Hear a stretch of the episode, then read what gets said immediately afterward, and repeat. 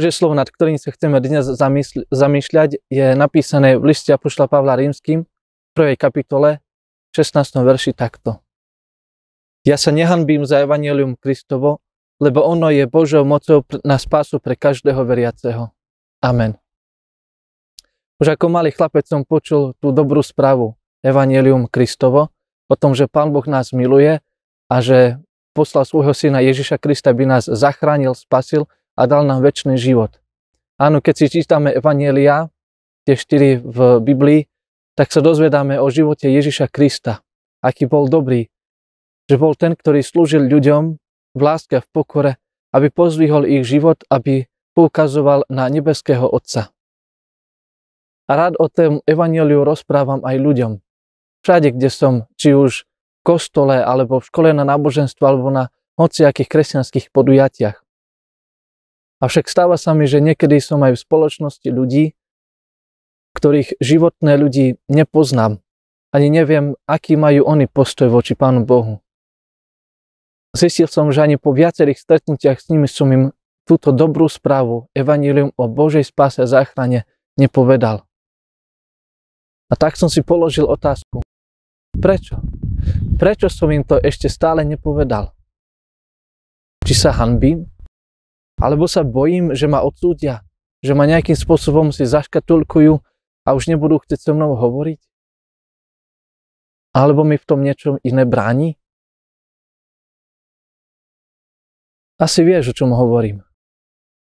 Možno sa aj ty uvedel v Krista a zväzť o jeho láske ťa prebudila k životu a zatúžil si potom, aby každý o nej počul. Lebo vieš, čo to spôsobilo v tvojom živote, ako veľmi ti to pomohlo ako ťa to premenilo a naplnilo. Bože odpustenie tvojich hriechov a Božia láska dali zmysel tvojmu životu. Pochopil si to a uchopil si. Nová radosť tak potom vytriskla z tvojho srdca. Povedal si si, chcem, aby o tom všetci vedeli, aby každému som mohol povedať o Božej láske. Dokonca si k tomu nazberal aj novú odvahu a silu, ale reakcia nebola taká, akú si očakával. Možno tvoje svedectva, dobrú správu o Božej láske niekto odmietol, možno ignoroval, či dokonca sa ti posmieval a ponížil ťa. Vítaj v realite života. Aj to zažívame. Ale vďaka Bohu za tvoje citlivé, vnímavé srdce, ktoré sa nechalo zmeniť jeho láskou. Realita je však aj taká, že sú ľudia, ktorí Pána Boha odmietajú. Zatvrdzujú si pred ním svoje srdce. A tak problém nemusel byť ani v tvojom svedectve, ani v tvojom podaní Evanielia.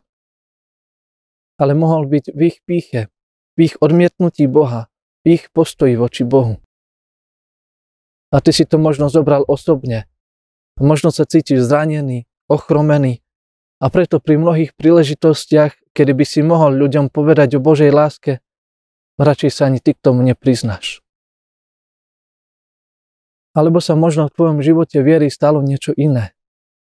Možno si zažil určité sklamanie a máš nejaké nezodpovedané otázky typu prečo Pán Boh nevypočuje tie moje modlitby?